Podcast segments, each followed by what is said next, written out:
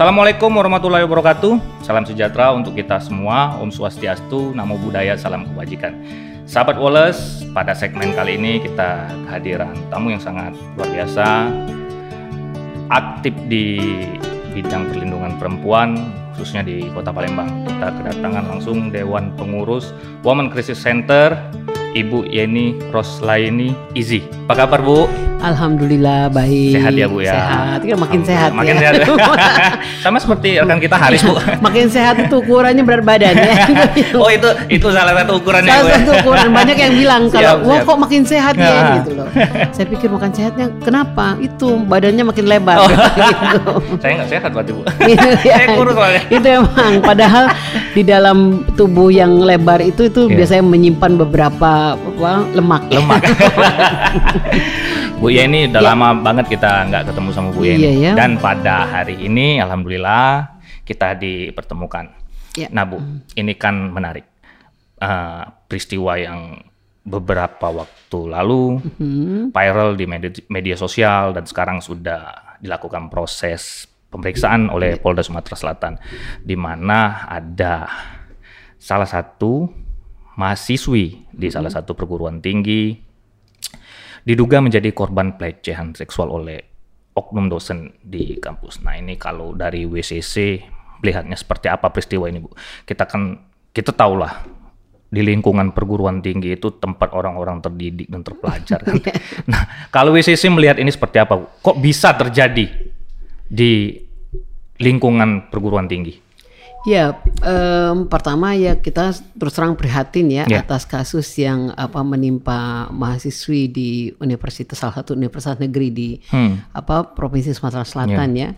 Dan kami terus terang meyakini sebenarnya ada banyak korban yang lain Hmm. yang apa eh, mengalami kekerasan yang serupa gitu, tetapi eh, karena berbagai alasan mereka itu eh, takut untuk melaporkan kasus yang eh, dialaminya. Iya. Mudah-mudahan setelah ada keberanian dari korban untuk apa beberapa korban yang berani melaporkan itu bisa membuat korban-korban yang lain juga buka suara gitu.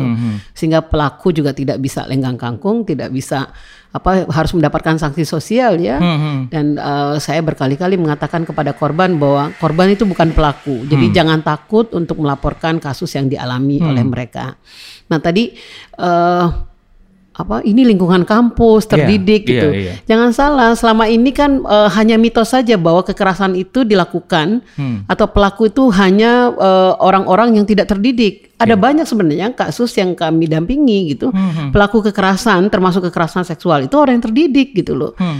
Eh, tetapi kadangkala dia karena terdidik itu itu dia memanfaatkan misalnya situasi misalnya karena eh, relasi yang tidak seimbang. Hmm, Misalnya kalau itu terjadi di lingkungan kampus antara dosen dan mahasiswa. Hmm. Dia melihat misalnya peluang bahwa eh, karena relasi yang tidak seimbang dia punya kekuasaan sehingga dia memanfaatkan kebutuhan korban misalnya untuk mengurus apa eh, nilai apa tugas akhirnya misalnya gitu atau ingin agar si mahasiswi atau anak didiknya itu bisa dapat eh, nilai yang bagus maka dia eh, melakukan berbagai upacara kemudian melayangkan misalnya eh, apa eh, kekerasan misalnya salah satunya kekerasan seksual. Jadi memanfaatkan situasi seperti itu. Ada situasi yang akan dihadapkan saat itu. Betul. Jadi eh, tidak menjamin kemudian pendidikan tinggi seseorang itu kemudian dia bisa mengendalikan dirinya, Hmm, tidak melakukan kekerasan gitu, termasuk kekerasan seksual gitu. Banyak kasus itu justru pelaku kekerasan seksual itu orang yang dikenal gitu, Hmm, eh, yang dikenal oleh korbannya bukan orang yang tidak dikenal sama Hmm, sekali gitu, dan juga terdidik gitu. Nah, Iya. oleh karena itulah kadang-kadang eh, ada strategi yang dilakukan oleh pelaku gitu agar perbuatannya tidak diketahui. Misalnya eh, melakukan pengancaman Hmm. Iya, secara iya. tidak langsung. Jadi mengancam itu kan tidak hanya pisau di pinggang, Iya. tetapi dengan tidak akan meluluskan misalnya eh, apa atau dia menjanjikan sesuatu gitu Hmm. biar cepat lulus dan lain sebagainya sehingga eh, aksinya itu eh, tidak terbongkar gitu Hmm. ya. Hal-hal ini yang membuat kemudian eh, mitos yang selama ini apa ada bahwa kekerasan itu dilakukan oleh orang yang terdidik itu terbantahkan dengan Hmm. banyaknya kasus terutama yang pernah kami dampingi sebenarnya. Artinya berarti eh, ada kesempatan di saat kejadian ini terjadi ya Bu ya. Eh, Iya dan itu memang eh, apa sem- semua itu sebenarnya sudah direncanakan oleh pelaku. Jadi pelaku itu melakukan itu melihat peluang yang ada tadi. Ada misalnya nih ada pengurus apa eh, korban itu ingin mengurus misalnya tugas akhirnya gitu loh. Eh, situasi ini dimanfaatkan biasanya oleh si pelaku misalnya apakah itu dosennya Iya. gitu ataukah kepala jurusan atau siapa pun yang eh, apa eh, melihat bahwa ini kesempatan gitu ya. Ini peluang yang dia bisa manfaatkan gitu loh. Nah, jadi ini memang sudah saya pikir eh, karakter pelaku itu memang eh, apa dia memang eh, saya meyakini bisa korbannya tuh banyak bukan satu dua orang. Jadi karena tidak pernah terungkap gitu, dia melancarkan aksinya kepada yang lain. Iya, Jadi iya. gitu loh. Sehingga ketika ada yang melapor, saya berharap kemudian tidak ada korban-korban yang lain karena eh, kalau kemudian dilaporkan, diproses gitu, ada sanksi bagi yang bersangkutan. Ini mudah-mudahan eh, para pelaku yang lain itu akan berpikir berulang-ulang untuk melancarkan aksinya Iya, gitu iya. loh. Karena sudah ada bukti bahwa pelaku itu bisa diproses. Gitu. Iya. Tapi kalau tidak ada proses gitu, apakah itu sanksi di lingkungan apa kampus, apalagi di apa eh, pihak yang berwajib kepolisian, maka eh, korban-korban saya yakin akan berjatuhan kembali gitu, dan si pelaku akan lenggang kangkung, dia tidak akan apa jerah gitu, Iya, loh. iya. sehingga eh, proses hukum ini saya harap bisa memberikan efek jerah kepada si pelaku. Iya. Nah ini kan menarik Bu. Ini kan dilaporkan baru kemarin ya Bu ya, Iya. 30 November kemarin di Polda Sumatera Selatan. Nah ketika eh, salah satu korban ini, mahasiswi ini melapor, kan hari ini 1 Iya. Desember ada lagi yang melapor Bu. Iya. Sebenarnya kan kejadian ini sudah lama dan viral di media sosial. Iya. Tapi mungkin tidak ada keberanian dari korban untuk melapor sehingga kasus ini mungkin yang kata ibu tadi akan menjadi presiden yang buruk ya bu ya mungkin uh, apa pelaku akan melenggang kangkung kan apabila tidak dilaporkan. Nah ini mu- mungkin ibu ada saran seperti apa bagi korban pelecehan seksual baik pelecehan dan kekerasan seksual agar mereka itu berani speak up, berani melaporkan apa yang mereka alami. Ya, eh, sebenarnya memang saya sangat meyakini bahwa korban kekerasan seksual itu banyak di lingkungan kampus ya. Yang terungkap saat ini ini jauh lebih sedikit ketimbang yang tidak terungkap. Jadi Iya. seperti fenomena gunung es, yang tidak terungkap tuh jauh lebih banyak gitu loh. Eh, Kenapa tidak terungkap? Ada banyak faktor yang membuat eh, korban itu enggan melaporkan kasusnya. Nah, ketika ada yang berani melapor, itu kemudian akan menginspirasi para korban yang lain. Ketika ada jaminan keamanan bagi yang bersangkutan. Ada proses yang dilakukan oleh polisian. Nah, karena dilihat ada statement kepolisian yang apa eh, cukup responsif yang saya lihat ke Polda Sumsel unit perlindungan perempuan dan anak cukup responsif menangani kasus ini gitu loh. Tidak menyalahkan korbannya gitu loh. Sehingga menginspirasi korban yang lain, waduh eh, ternyata saya bisa dilindungi Iya. gitu loh. Eh, apa cerita saya dipercaya gitu. Yang membuat korban tuh enggan melaporkan kasusnya itu takut dia eh, ceritanya tidak dipercaya. Benar. Apalagi yang dilaporkan ini orang yang secara tadi relasi nggak seimbang gitu loh ya. Eh, belum lagi kita tahu bahwa hukum di Indonesia ini ini tidak eh, terlalu melindungi korban, terutama korban kekerasan seksual. Sampai sekarang rancangan undang-undang penghapusan kekerasan seksual belum kunjung disahkan misalnya gitu loh. Nah, tetapi kan untung sudah keluar Permendikbud 30 2021 gitu di mana eh, di sana jelas gitu dimandatkan kepada para kampus gitu untuk melindungi membuat eh, unit gitu untuk melakukan eh, penanganan dan eh, apa, pencegahan kekerasan seksual di lingkungan kampus. Sehingga eh, dulu mungkin agak gagap eh, apa di lingkungan kampus ketika ada kasus kekerasan seksual tetapi sekarang saya harap sudah ada payung hukum gitu ya. Nah, tetapi memang secara keseluruhan eh, kita memang belum punya payung hukum secara khusus tadi RUU KU KS itu belum kunjung disahkan ya gitu. Tetapi ketika aparat penegak hukum itu memberikan perhatian terhadap kasus yang dilaporkan, bergerak cepat gitu ya, kemudian tadi melindungi korban gitu, korban itu dilindungi bukan hanya apa eh, kasusnya diproses tapi semua identitasnya dilindungi, kemudian eh, diajak misalnya masyarakat itu juga memberikan empati kepada korban, membuat korban-korban yang lain itu juga akan eh, berani melaporkan kasusnya. Oh, ternyata eh, kami bisa di apa dipercaya gitu Dipercaya, loh. ya. Eh, kami akan dibantu dalam proses eh, apa eh, laporan kasus ini hmm. gitu. Nah ini yang harus memang di, lebih dikedepankan gitu loh. Dan kami uh, terutama WCC itu uh, mengharapkan korban-korban yang lain gitu itu bisa melaporkan kasusnya hmm. gitu hmm. kepada pihak yang berwajib atau setidaknya meminta bantuan kepada lembaga-lembaga pengada layanan hmm. seperti WCC misalnya yeah. atau di pemerintahan itu ada namanya uh, pusat perlindungan uh, dinas hmm, pemberdayaan perempuan dan hmm. anak tapi ada UPT oh, unit pelindung ya, ya, UPT hmm. P2T P2A hmm. oh, iya, pusat iya. pemberdayaan terpadu pemberdayaan perempuan dan hmm. anak ya pusat perlindungan terpadu pemberdayaan perempuan dan anak nah di sana mereka punya uh, seperti WCC punya tenaga ahli misalnya hmm. psikolog gitu loh yeah. jadi korban saya meyakini itu mengalami kekerasan secara psikologis gitu hmm. ya uh, tertekan gitu ya secara mental dia pasti akan uh, kesulitan tidur misalnya akan hmm. terganggu yeah, gitu pasti. sehingga sehingga uh, mereka butuh bantuan hmm. gitu loh. Jadi kalaupun tidak mau melaporkan kasusnya, korban diharapkan bisa meminta bantuan untuk uh, pemulihan trauma healing. Hmm. Jadi pemulihan traumanya ya, jadi trauma healing. Bisa ke WCC tadi, bisa hmm. ke P2 TP2A, bahkan ke unit perlindungan perempuan dan anak di Polda gitu atau di Polrestabes Palembang itu ada. Hmm. Gitu loh. Mereka punya juga tenaga ahli sehingga setidaknya mereka bisa uh, mengeluarkan unek-uneknya yeah. gitu uh, walaupun tidak melapor ya, dia bisa bercerita, bisa uh, berteriak, nangis yeah. dan lain sebagainya. Yang paling penting juga uh, tadi secara psikologis mereka uh, sembuh gitu, pulih gitu, sehingga mereka bisa menata kehidupan ke depan mereka. Orang hmm masa depan mereka masih panjang gitu loh. Dan mereka bukan pelaku, mereka adalah korban. korban. Jadi mereka berhak untuk hidup bahagia di sisa hidupnya, yeah. berhak untuk menata kehidupannya kembali gitu loh. Hmm. Oleh karena itulah perlu bantuan orang lain. Hmm. Misalnya tadi tenaga ahli bisa mengangkat trauma-trauma yang ada di dalam dirinya gitu hmm. loh, mengembalikan kepercayaan diri yang ada hmm. gitu ya.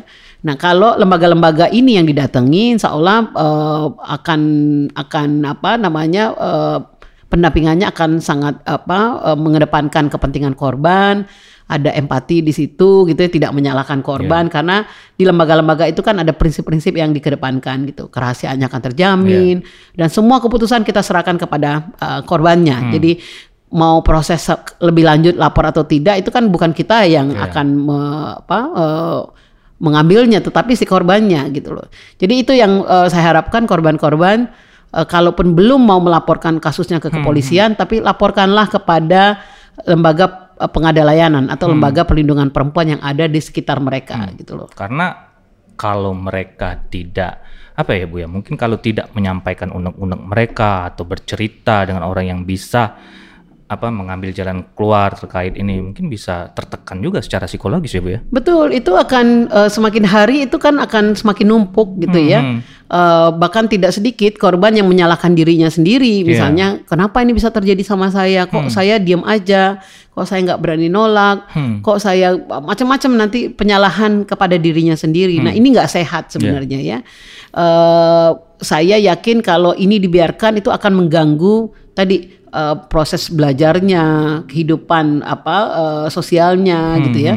Uh, tidak sedikit korban yang tidak mendapatkan bantuan itu itu jadi yang murung gitu, hmm. jadi minderan gitu. Yeah, yeah. Jadi uh, tadi secara sosial jadi dia jadi terganggu. Oleh karena itulah memang sebaiknya mencari bantuan gitu kepada orang yang tepat yeah. atau lembaga yang tepat. Hmm. Jadi ya, jadi kita seperti kalau di WCC kita akan bantu sebenarnya pemulihan secara psikologisnya hmm. gitu loh dan uh, apa tadi kita akan mencoba uh, mengembalikan kepercayaan diri yang ada di dalam dirinya dan hmm. uh, mengingatkan dia bahwa dia bukanlah pelaku, dia yeah. adalah korban, korban dan dia berhak untuk uh, mendapatkan uh, pemulihan hmm. atas apa yang dialaminya gitu ya hmm. itu itu yang uh, konsen kita selebihnya yeah. gitu loh. Nah kalau memang mereka mau lapor ke polisi hmm. ya kita juga siap untuk mendampingi, mendampingi. gitu loh karena kadangkala orang masyarakat awam ya yeah. berhadapan dengan polisi kan takut hmm. gitu hmm. ya hmm. apalagi ditanya macam-macam yeah, gitu loh. Yeah. Nah, ini kita akan siap mendampinginya karena uh, pertama tadi dia bukanlah pelaku, dia ingat bahwa dia korban, korban. gitu lah. Sehingga uh, korban untuk bisa apa berhak atas pemulihan dirinya hmm, gitu hmm. ya. Nah, ini yang yang uh, apa uh, saya berharap korban-korban yang misalnya menyaksikan podcast ini hmm. itu bisa apa uh, menghubungi lembaga-lembaga bantuan apa perlindungan kepada mereka yeah. secepatnya gitu agar tadi mereka bisa mengeluarkan unek-unek yang hmm. ada gitu bisa konsultasi sebenarnya uh, seperti apa jalan keluar yang terbaik Hmm, hmm. sehingga uh, dia nggak kepikiran terus. Iya. Jadi tidur jadi nyenyak, makan jadi enak Iya, gitu. iya, iya. Biasanya kan um, apa indikasi orang yang secara apa uh, mental itu terganggu, Hmm. mental dalam artian ini ya secara psikologis terganggu itu ya tadi tidurnya gelisah, nggak nyenyak gitu, kepikiran terus. Hmm, Iya. Makanya nggak enak gitu ya. Semua tuh uh, nggak enak pokoknya apa pun gitu nggak enak gitu loh. Nah ini uh, nggak bia- nggak bisa dibiarin gitu loh. Kalau nggak Hmm. dibiarin penyakit-penyakit lain itu akan uh, muncul gitu loh. Iya. Jadi bukan hanya penyakit secara psikologis tapi penyakit secara fisik juga akan muncul. Jadi badan jadi karena kurang tidur jadi darah rendah misalnya Iya. gitu ya. Nah ini yang harus dihindari. Jadi Bahkan gini dia juga ya, sudah Bu, ya. jadi korban kok masa Iya. jadi korban lagi, Iya. jadi korban berkali-kali akhirnya gitu loh. Nah ini kan menarik bu. Hmm. Jangan sampai jadi korban lagi kan dengan Betul. permasalahan yang dia derita itu kan. Kalau melihat kejadian-kejadian dan fenomena-fenomena yang terjadi, bahkan ada sampai yang berujung diketahui setelah si korban ini misalkan menyakiti dirinya sendiri, Oh, iya. membunuh bunuh diri Bahkan gitu ada kan. yang tidak sedikit yang mengambil jalan pendek mau bunuh diri Iya, gitu loh. kayak gitu Betul. kan, Bu. nah, Iya. jangan sampai itu terjadi. Iya. Jadi untuk menghindari hal itu terjadi, maka memang perlu bantuan orang lain. Hmm, hmm. Tentu orang yang tepat ya, bukan orang yang ember misalnya. Iya, iya. Kalau cerita sama teman yang ember gitu, nanti dia cerita ke mana-mana. Ke mana-mana, bukan yang memberikan solusi ya, Bu, ya. Jangan bilang siapa-siapa ya sih itu gitu itu. Jadi maka hubungi orang yang tepat. Iya, benar, benar. Orang yang tepat itu biasanya memang lembaga-lembaga yang memberikan Iya. pelindungan gitu, Iya. baik itu lembaga pemerintah maupun organisasi non pemerintah seperti BCC Iya. gitu. Bu, ini kan sudah terhitung 1 November ini di perguruan tinggi yang terjadi di Sumatera Selatan ini sudah tiga korban, Bu, Ya. yang melapor. Dan eh, kejadian di perguruan tinggi ini bukan hanya di Sumatera Selatan, Bu. Belakangan ini terjadi di Udayana, di Bali kan. Oh iya di Yogyakarta, di, Jogja, UGM, di iya. UI, ya, lembaga-lembaga universitas eh, ternama di Indonesia itu Hmm. Eh, beberapa tahun satu tahun terakhir ini kan eh, beberapa kali diekspos gitu loh Iya. eh, banyak eh, apa korban kekerasan seksual Hmm, di dalamnya dan saya yakin bahwa jumlah yang tadi yang melapor itu yang terungkap itu jauh lebih sedikit ketimbang yang tidak terungkap Iya. Tapi gitu loh. dengan adanya melapor ini mungkin bisa Betul, jadi ya. mudah-mudahan sehingga terus terang kami sangat mengapresiasi sebenarnya keberanian korban untuk apa melaporkan kasusnya sehingga ini butuh dukungan dari semua pihak. Hmm. Jadi dukungan eh, masyarakat, dukungan pemerintah, dukungan aparat penegak hukum, termasuk dukungan teman-teman di Iya. media ya, media ekstrim maupun eh, mainstream maupun yang media sosial ini. Saya pikir eh, ketika korban berani untuk melaporkan kasusnya, itu jangan kemudian dibuat eh, apa tadi korban menjadi korban, Korban lagi, lagi. gitu. Ketika ada statement-statement yang secara tidak langsung menyalahkan korban, misalnya. Kejadiannya itu udah berapa bulan yang lalu, tapi dia kebetulan berani melapornya saat ini misalnya. Kadang-kadang kan eh, masyarakat tuh cara nggak sadar, Iya. bahkan teman-teman jurnalis juga bilang, lo kok baru melapor sekarang gitu, kok nggak kenapa Iya. baru eh, waktu kejadian melapornya udah berbulan-bulan kok baru dilaporkan. Hmm. Nah ini secara tidak langsung sebenarnya kita menyalahkan korbannya gitu loh. Padahal ketika dia berani untuk melaporkan kasusnya itu eh, apa mikirnya itu berpuluh-puluh Iya. bahkan beratus-ratus kali sehingga dia berani untuk melaporkan kasusnya. Karena Iya. banyak pertimbangan. ya, Banyak ya. pertimbangan karena dia takut stigma negatif, takut tidak dipercaya, takut nanti nggak lulus Iya, misalnya. yang penting kan takut urusan kampus, apalagi udah semester Benar, akhir itu kan. gitu. Apalagi kalau si pelakunya ini orang yang secara di luaran itu orang yang kelihatannya alim misalnya, Hmm. Iya, iya. dermawan Iya, iya. misalnya, eh, baik misalnya. Itu kan sering kali kalau si apa dia lapor orang-orang kadang-kadang nggak percaya Benar, karena benar. perilaku di luarnya Iya. itu yang kayaknya sopan gitu Iya, loh. Gak mungkin dia Iya. nginjek semut aja nggak mati misalnya gitu kan. Ada Iya, itu. iya, iya, benar, Bu. Secara tidak langsung ketika kita mengeluarkan statement seperti itu, Hmm. itu kita menyalahkan korban, tidak mempercayai apa yang diceritakan korban. Nah, Iya. ini yang fatal sebenarnya. Hmm. Itu melukai korban loh ketika kita secara tidak sengaja melontarkan statement-statement yang seperti saya sampaikan tadi Hmm. gitu loh. Itu akan merasa korban tidak dipercaya ceritanya Iya. gitu loh. Karena kami pernah nangani kasus kebetulan yang melakukan itu bapak kandungnya sendiri, incest namanya itu incest. Hmm. Bapak kandung memperkosa anak kandung sendiri. Hmm. Bapak kandung ini kebetulan dermawan. Dia suka eh, menyumbang apa eh, tempat ibadah gitu. Terus eh, ya apa sembahyang tidak pernah tinggal. Itu ramah baik. Dia melakukan tiga tahun hampir perkosaan terhadap anak kandungnya sendiri. Hmm. ketika anak kandungnya itu bersuara karena dia ikut pesantren kilat waktu itu, kemudian dia melihat bahwa ini yang paling dilakukan bapaknya nggak benar nih. Hmm, hmm. Kemudian dia speak up gitu. Ternyata masyarakat di lingkungan sekitarnya itu yang ngomongin masa sih kan bapak itu Hmm. Iya, baik iya, banget iya, iya. bapak itu kan nyumbang masjid terus dan lain sebagainya gitu Iya. loh jadi kasihan anak itu sampai stres jadi kita berbulan-bulan melakukan pemulihan Hmm. terhadap dirinya gitu loh bahwa ini bukan salah dia gitu loh nah itu itu yang apa Iya. eh, yang membuat eh, korban sering kali berpikir berkali-kali untuk melaporkan untuk melapor kasusnya itu, ya, ya. betul Iya. jadi ke- ketika ada yang berani melapor kita harus dukung gitu Hmm. kita harus lindungi jaga identitasnya kemudian harus apa eh, membuat dia kemudian eh, bisa apa menata hidupnya lebih baik lagi ke depan gitu Bu, ini kan kalau di lingkungan kampus ini kejadian ini bukan kali pertama. ya Sudah sering ini terjadi. Dan eh, motifnya ketika mahasiswi ingin mengurus administrasi atau kepentingan untuk tugas akhir kayak gitu. Ini pemicunya apa sih Bu sebenarnya Bu? Kejadian-kejadian kayak gini apakah karena mereka itu bertemu secara langsung atau seperti apa? Pengamatan WCC gimana nih Bu? Enggak, karena si pelaku itu memanfaatkan tadi Hmm. peluang itu gitu loh. Jadi memang pertama dasarnya memang eh, moralnya nggak benar si Hmm, eh, hmm. pelaku Si itu pelaku ya. tadi, iya. Pelakunya udah nggak Iya, benar gitu. pasti. Jadi dia melihat ini ada tadi relasi hubungan yang tidak seimbang tadi. Dia Hmm. memanfaatkan peluang. Tadi ada apa eh, pengurusan tugas akhir gitu. Hmm, Jadi dia eh, bisa melakukan pengancaman bahwa tidak akan meluluskan atau dia akan Iya. mempermudah gitu. Nah, karena ada tanggung jawab kadang-kadang dari si korban ini kepada orang tuanya mau lulus mau gitu lulus, loh. iya. Sehingga eh, berkecamuk lah ini Iya. seperti apa, nggak bisa menolak gitu loh. Karena kalau tidak karena menolak misalnya akan tidak diluluskan gitu loh ya. Kemudian sehingga ketika mau lapor juga nanti tidak dipercaya gitu ya. Ada macam-macam yang membuat apa korban kemudian eh, apa tidak bisa menolak apa yang dilakukan oleh si eh, pelaku ya si dosennya.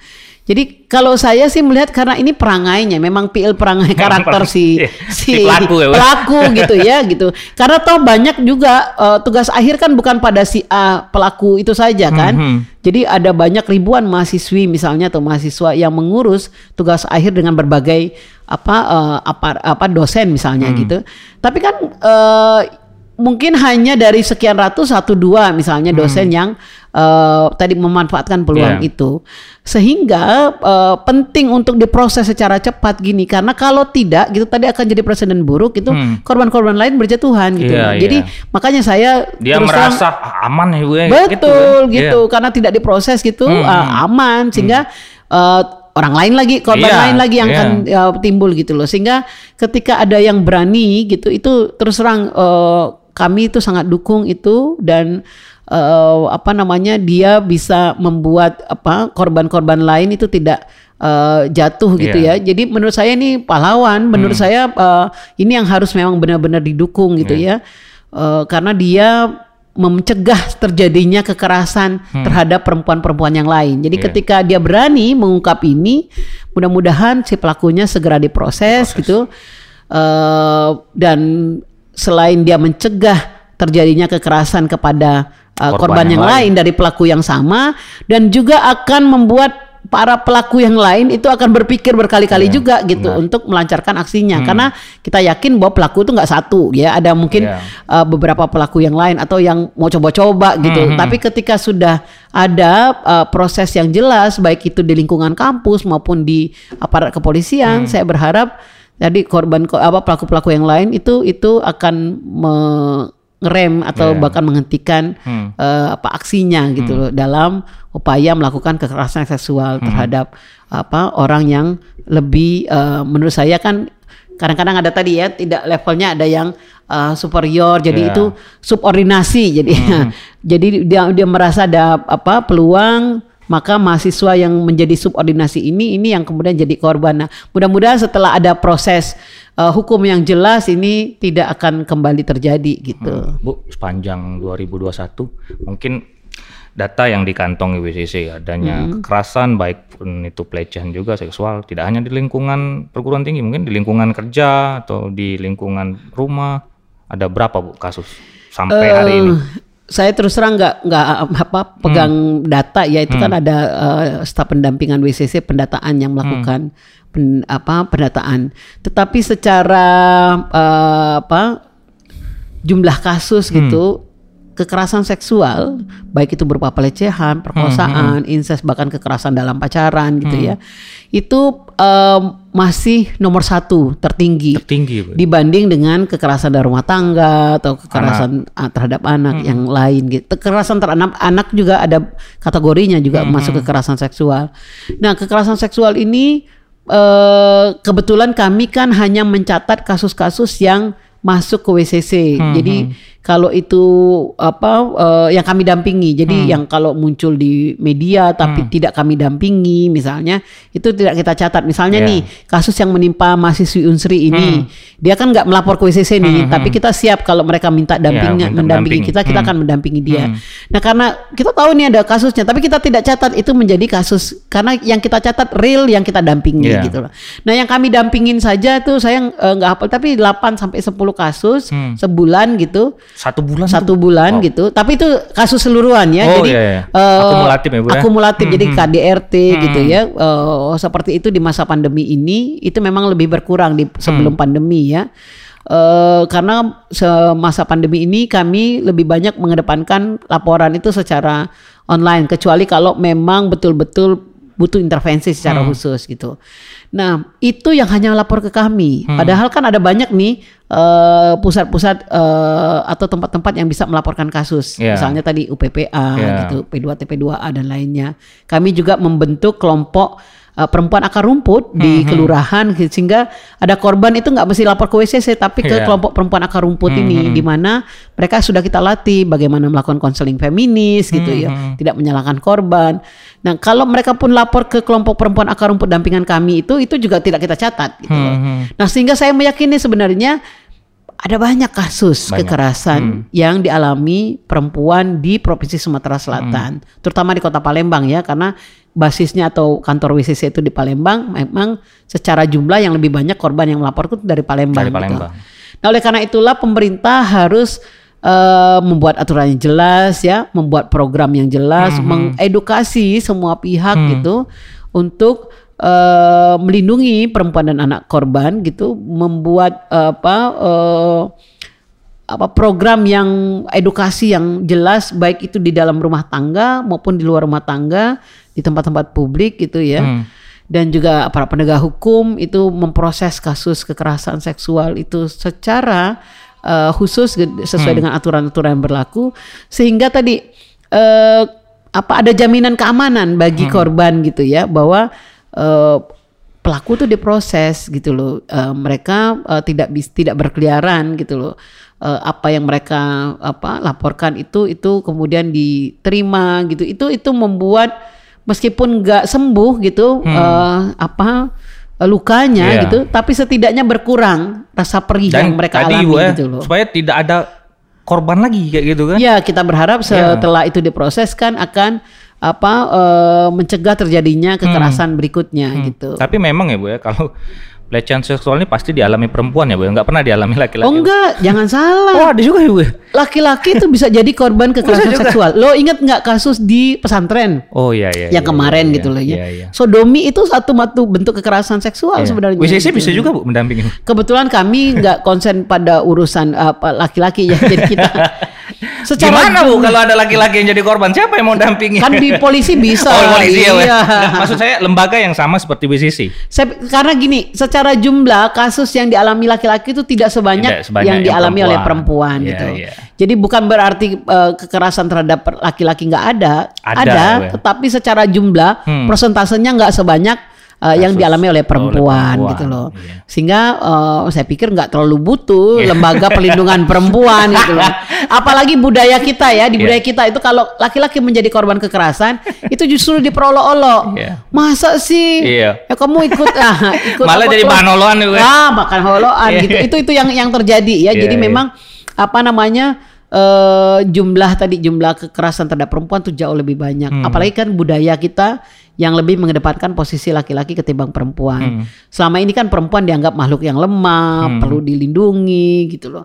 Uh, karena situasi seperti itulah yang kemudian uh, korban perempuan itu lebih banyak dan laki-laki yang jadi korban itu dianggap Ih lemah banget gitu Iya, sama iya, iya. kayak perempuan macam-macam gitu. Iya, iya, iya. Sehingga ketika korban jadi laki-laki jadi korban dia kadang-kadang malu ngelapor gitu karena takut nanti diolok-olok justru. Olo-olo kan. justru ya. Oke lah, Bu, terima kasih Bu ya Ya. atas apa bagi-bagi edukasinya dengan sahabat Des TV terkait apa kekerasan yang dialami perempuan-perempuan di Sumatera Selatan khususnya dan baru ini kan terjadi di lingkungan kampus. Kampus ya. Ya semoga dengan adanya proses yang sudah dilakukan oleh Polda Sumatera Selatan ini akan apa ya menjadi eh, upaya untuk menghentikan pelaku-pelaku Betul. untuk melakukan tindakan-tindakan yang tidak terpuji itu. Betul.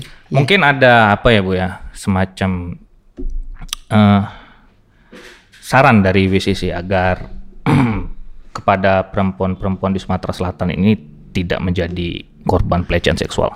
Ya, saya pikir eh, perempuan-perempuan pertama harus berani apa, mengatakan tidak gitu ketika sesuatu yang eh, akan mengancam eh, dia ya. Jadi eh, apa apakah itu dilakukan oleh orang yang eh, lebih tinggi gitu dan lain sebagainya gitu ya. Saya pikir eh, harus berani menolak gitu ya, mengatakan tidak gitu dan melaporkan apa pun yang dialaminya. Dan s- kepada masyarakat saya berharap juga eh, melihat bahwa kasus kekerasan terhadap perempuan, termasuk kasus kekerasan seksual itu itu bukan persoalan korban dan keluarganya semata, tapi ini persoalan sosial, sehingga perlu didukung gitu, perlu di apa eh, pemulihan korban itu perlu didukung gitu, Eh, dan tidak lagi membiarkan korban itu sendirian berjuang untuk memperjuangkan uh, kasusnya ya. Jadi itu uh, tadi karena persoalan sosial tanggung jawab semua pihak sebenarnya gitu loh.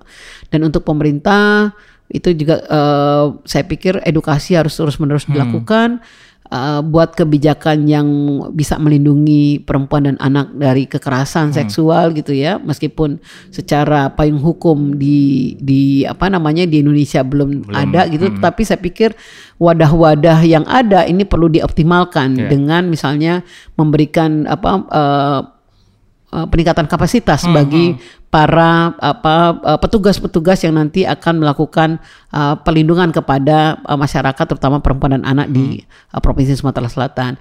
Kepada uh, para penegak hukum saya pikir juga harus uh, memproses kasus yang masuk gitu lah ya, laporan-laporan terkait kekerasan terhadap perempuan khususnya kekerasan seksual yang ada gitu sesuai dengan aturan berlaku dan mengedepankan tadi ya perlindungan kepada uh, korban. Jadi saya berharap uh, korban itu uh, mendapatkan perlindungan yang maksimal sehingga dia tidak merasa uh, apa uh, diabaikan ketika dia melaporkan kasusnya. Dan kepada pihak uh, kampus karena ini uh, sering kali terjadi kekerasan seksual di lingkungan kampus uh, agar membangun sebuah wadah yang uh, bukan hanya untuk pencegahan terhadap kekerasan seksual tapi juga penanganan, Penanganan. kasus kekerasan seksual dan juga pemulihan Iya. korban. Jadi eh, wadah itu kita harapkan melibatkan semua pihak, Hmm. sivitas akademika yang ada di kampus gitu. Jadi bukan hanya petinggi-petinggi yang ada di kampus atau dosen-dosen, tapi juga melibatkan, eh, Melibatkan mahasiswa mahasiswa. juga, iya. Betul.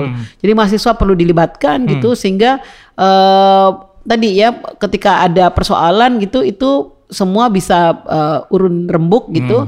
Dan kalau hanya di tataran pengurus kampus atau apa petinggi dosen dan lain sebagainya, saya tidak yakin kemudian kasus-kasus yang ada itu bisa diproses gitu loh. Karena kan sering kali kampus merasa nanti nama baiknya Nama baik tercoreng kampus. Iya, gitu. iya. Nah, hal-hal seperti itu saya pikir eh, sudahlah harus diabaikan. Yang lebih dikedepankan adalah perlindungan kepada korban eh, yang ada gitu. Apalagi kita tahu bahwa korban korban-korban atau mahasiswa mahasiswi itu adalah eh, masa depan bangsa ya generasi penerus bangsa gitu loh. Sehingga perlu dijaga eh, apa dilindungi gitu dan kalau ada masalah itu segera diatasi, dicari jalan keluarnya. Siap. Terima kasih Bu Yeni. Sama-sama. Atas kesempatannya telah berbagi dengan sahabat Des TV. Ya. Semoga Bu Yeni selalu diberikan kesehatan. Amin, ya robbal alamin. Sahabat Wallace, demikian bincang-bincang kita dengan Dewan Pengurus Women Crisis Center Palembang, Ibu Yeni. Wassalamualaikum warahmatullahi wabarakatuh. Waalaikumsalam warahmatullahi wabarakatuh.